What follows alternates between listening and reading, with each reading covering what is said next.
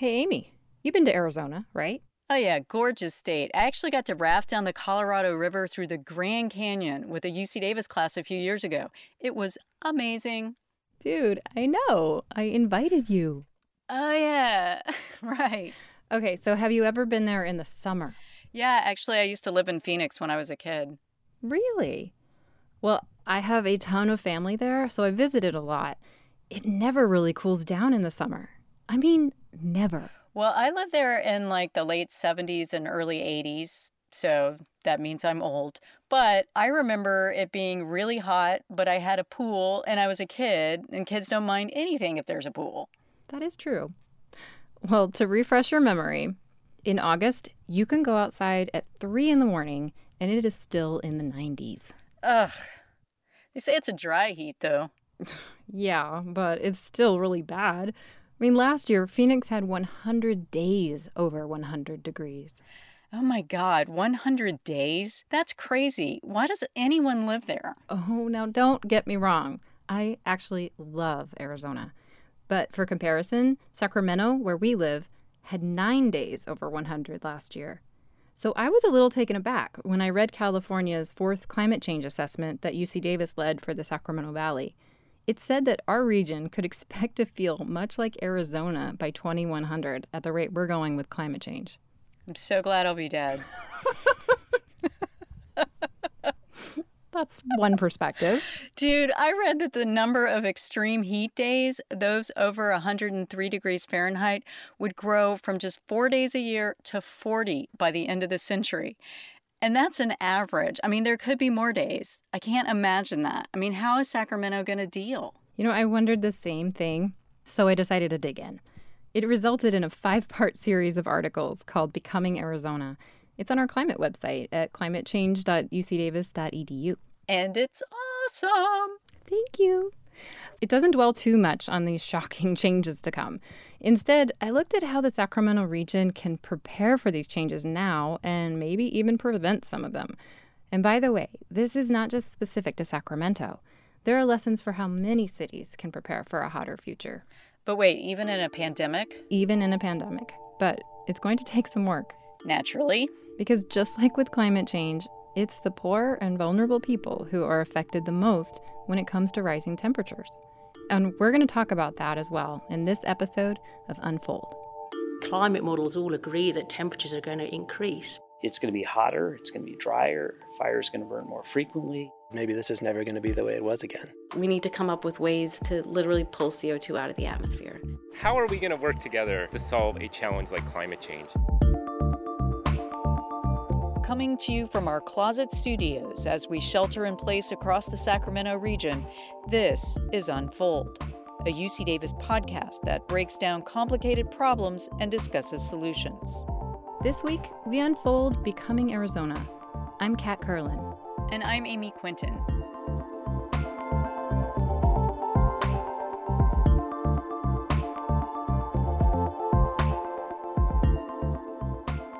So, Kat, when I think about how cities are going to adapt to warming temperatures, I just think people will crank up the AC and a lot of us are just going to have to suffer through it all. There are ways to help cool warming cities besides cranking the AC, which, by the way, can crank up the carbon too. So, clean, reliable energy is also really important.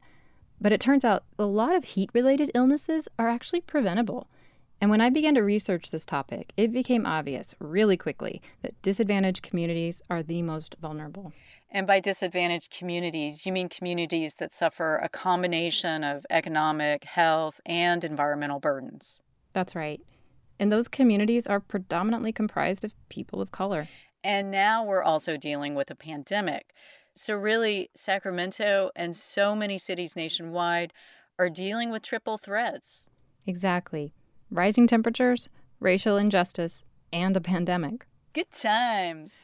Before we unfold all that, we need to first understand what makes cities hot because it's not just about the temperature outside, it's also about the built environment.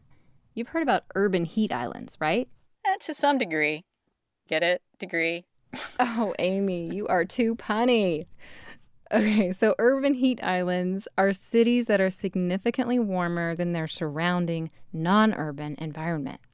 So, Phoenix is an urban heat island. And when nighttime temperatures drop in the desert that surrounds it, the city remains hot. So, for Sacramento to be a heat island, it would have to be a lot hotter than, say, the grasslands and ranch lands that surround it. Geez, is that what we can expect? What Sacramento's dealing with is an urban heat island effect. So we have these little pockets of heat within the city where there are very few trees, little shade, and a built environment that soaks up heat and releases it into the air. So, really, they're more like heat archipelagos, little islands of asphalt, perhaps? You could say that. And this is something that Mary Cadenasso, a UC Davis urban ecologist who's in the Becoming Arizona series, talks about. There are certainly places with no tree canopy and lots of heat generating activity cars, buses, light industrial, those all generate heat. People running their air conditioners, those all generate heat. And if there isn't anything to take away that heat or to prevent that heat, like a tree canopy, there are some places in the city certainly that are hotter than the surroundings. Several studies from Baltimore and Phoenix to LA and Sacramento have shown there can be as much as a 10 degree difference between neighborhoods with a nice shady tree canopy compared with neighborhoods with few trees. Trees can really be a simple yet amazing climate and health solution. I mean, sure, they offer beauty, but also cleaner air and shade. Okay, tree hugger. Seriously, though, 10 degrees can be a huge difference in how hot it feels. I mean, to me, like 85 degrees is tolerable, but 95 is way too hot. Yeah, and the temperature differences can exist even though the neighborhoods might be just a few blocks away from each other. And those differences may even exist on a finer scale. So, Kat, you pointed out in your Becoming Arizona article on heat islands that Mary was launching some research over the summer on heat in Sacramento. Yeah, and how things like tree canopy and vegetation play a role in temperature differences, as well as trade offs of planting trees while still trying to conserve water. Right. So I had the pleasure of meeting up with her and her graduate student, Victoria Dearborn, in East Sacramento as they did their research. And if you don't know, that's an older tree lined neighborhood. Yeah, big trees in almost every yard. So we're on the sidewalk in front of a home in East Sac, and Victoria picks up what looks like a jetpack and straps it onto her back. She then sets up a tripod with all sorts of strange gadgets attached to it in a resident's front yard.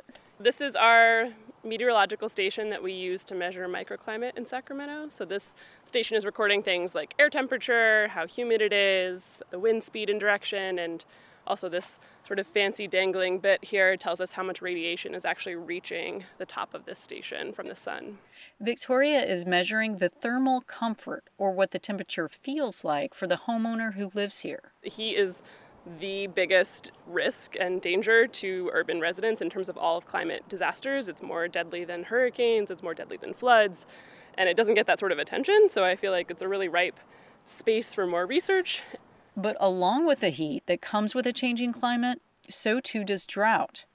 After the mega drought California experienced just a few years ago, Mary Cadenasso says a lot of Sacramento residents are changing their yards to drought tolerant landscaping to save water. What we're really concerned with is this trade off between saving water but exacerbating, unintentionally exacerbating the urban heat. Mary says about 10% of the front yards of single family homes in Sacramento have drought tolerant landscaping, which usually means a ground cover of plants that don't need much watering, or rocks, or mulch, or some combination.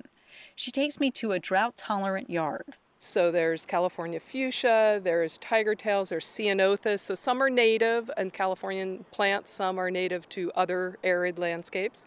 So the house itself is in full sun. It doesn't have a canopy tree yet, but two trees have been planted in the hopes of getting it. She says a number of factors play into how hot a yard feels. An irrigated landscape cools down a yard, but so do landscapes with drought tolerant ground cover since plants transpire. It's noon and about 93 degrees, and standing in this yard, it feels fairly hot. Then Mary takes me next door. This is a yard that has what we are calling more conventional landscaping, so it's covered in turf. Um, it has a shade tree. It's relatively young, so it's still growing, but it nicely shades the whole front of the house. These are relatively small yards. No doubt this yard feels cooler. But Mary says it's also incredibly water intensive. Then she points to the yard across the street. The people across the street have chosen to do something different. They have a very mature London plane tree in the front yard. They also have covered it instead of with mulch, they've covered it with volcanic rock that's very dark. It's drought tolerant, but also shady. That might provide the perfect balance, cooling down a yard and using less water. We expect to find that people who have transformed their yards to drought tolerant and are not under a tree canopy they will be hotter than neighbors who have lawns and um, are also not under a tree canopy. We expect that difference to be much less when there is a tree canopy. But they don't know that for sure. That's why they're doing this research. So, one of the questions I'm really interested in is we can scale this up to the whole city and figure out like how many yards can transform and in what patterns before we start to see a signal at the city scale where the whole city just becomes hotter.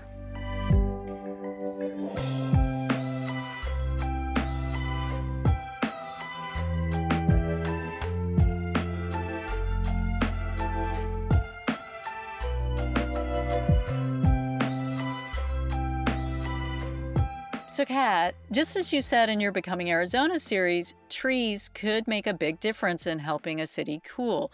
And we might still be able to do that with drought tolerant landscaping. So, in this series, Mary also talks about other cooling solutions aside from trees. They include planting other types of drought tolerant plants along things like road medians, greenways, and over bus stops. Yeah, who wants to bake in the sun waiting for a bus? Right. Shade could actually encourage the use of public transportation, which is taking a hit in the pandemic. A cooler path is also more inviting to cyclists and pedestrians. She also talked about creatively using hardscapes, like the downtown farmers market in Sacramento. It sits under a shady, rumbling freeway. Stephen Wheeler, a professor in the UC Davis Human Ecology Department, also talks about the need to change what he calls the built form.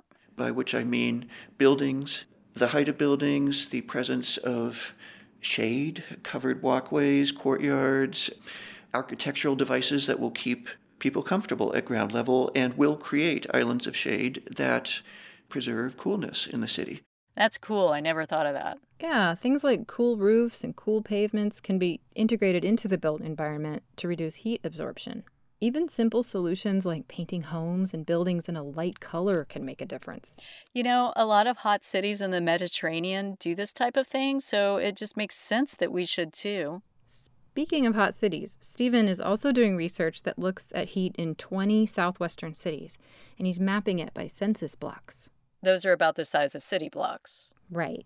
And he's mapping heat along with social demographics. We are developing heat maps that show the hottest areas within each metro area and the coolest areas and the whole gradation in between. And correlating those with demographics. And within most metro areas, you have at least a six degree temperature difference on an average day, summer day, between the hottest and coolest neighborhoods. And that correlates very much with income. And Kat, I imagine this doesn't surprise you at all because in your series you examine this kind of thing firsthand in Sacramento. Yeah, so a few months ago, Victoria Vasquez with the Sacramento Tree Foundation took me on a driving tour of the community she serves in South Sacramento, which is one of the more disadvantaged parts of the city. We drove by apartment complexes and rental units with little to no trees at all. Sacramento simply did not build tree planting strips into the sidewalks and streets of lower income neighborhoods of color. So, decades of neglecting to plant trees in South Sacramento has created this community of people who suffer the highest temperatures, the worst air pollution, and the most asthma. She says people are less likely to plant trees where they live if they don't own their home or if they don't stay in a place long enough to literally put roots down. And landlords don't always want to deal with the maintenance or watering responsibility of trees, while residents don't always realize they have the right and resources to ask for them. I never knew that. I never knew that residents have the right to ask for trees. That's amazing. I wonder how the tree planting situation has changed since the pandemic, since everyone is having to stay home more. Are more people getting trees for their yards or are they harder to come by? I was curious about that too. I talked with Victoria after the pandemic began to see how things were going. She mentioned something that's just one tiny example of how vulnerable communities stay vulnerable. She said that since COVID 19 came to town, there's been a surge in tree requests from more affluent communities where more people are likely working from home and have decided to improve their yards. But that's not the case in less affluent areas like South Sacramento. Most of the people we served in the past in South Sacramento are essential workers. They work in restaurants and daycare centers. They're struggling. So when these types of jobs are lost and they're wondering, how am I going to feed my family? The last thing they're thinking is, I'm going to plant a tree today. Yeah, that makes total sense. This micro trend illuminates a much broader issue and is played out across several U.S. cities of how heat, health, and racial disparities build on and exacerbate each other. And you looked at that in your last article, right? Right. Victoria pointed out that many of the same communities affected by poverty and heat islands also have higher rates of COVID 19 in the city. These issues all intertwine, and if you layer city maps of COVID 19 cases, socioeconomically disadvantaged communities, and tree canopy, the results are striking and sobering. You see so clearly that disadvantaged, unhealthy people don't have as many trees in their neighborhoods, and they have higher, hotter temperatures. It's the perfect storm of environmental injustice. We've been predicting this for a long time, and now it's playing out in the worst possible case scenario. Hopefully, people will listen. Yeah, last week's Unfold episode on coronavirus and climate change, we talked to Helene Margolis. She's with the UC Davis School of Medicine, and she basically agreed with Victoria. I think that what COVID 19 has done, what the pandemic has done, is really laid bare the disparities, the health disparities, the resource disparities, and the fact that in a sweeping event like this, everyone's potentially at risk in one way or another, and that we need to build the resilience. This all sounds pretty depressing, Kat. I think it's also enlightening. So, I talk to experts who say we really can't talk about climate change solutions without talking about racial injustice, especially in the United States. And more people are waking up to that. But it's really hard to have a healthy community when so many vulnerable communities are under stress and strain. Exactly. So, Adrienne Lawson is with our UC Davis Office of Health Equity, Diversity, and Inclusion. She told me about a study from our nursing school that really stuck with her. It found that even well educated, financially stable African American women can expect to be less healthy than poor white women. As an African American woman, I feel pretty financially secure. I have a PhD, I have a great career, but the mental and physical toll that racism has on people is very detrimental to our health. If you don't have good health, nothing else matters. You know, at first, I optimistically called the final installment of Becoming Arizona What Works? But guess what? we don't have all the solutions. However, there are ideas being voiced by public health experts, climate scientists, and community leaders, and even being written into climate action plans that increasingly view these issues through the lens of a global pandemic and racial inequities. Well, I know in Sacramento, anyway, the Mayor's Commission on Climate Change weaves social equity throughout its new climate action plan, right alongside recommendations for sustainable land use, transportation, and urban greening. People are starting to recognize that trees, heating, and cooling are social justice issues. Meanwhile, it's getting hotter and deadlier. Yeah, Maricopa County, where Phoenix sits, had 40 confirmed heat associated deaths as of late August this year, with about 270 more under investigation. Yeah, and you know, Sacramento had at least a seven day heat wave this summer, but thankfully no heat related deaths so far this year. But you can't really manage what you don't measure, and we're just beginning to do that. Maricopa County was actually one of the first places in the nation to start tracking heat related illness. By understanding the scope of the problem, they can improve their outreach efforts and maybe actually help people. If you want to dig in deeper, Check out the Becoming Arizona series at climatechange.ucdavis.edu. And you can hear more of our episodes at ucdavis.edu slash unfold. I'm Kat Kerlin. And I'm Amy Quinton. Thanks for listening.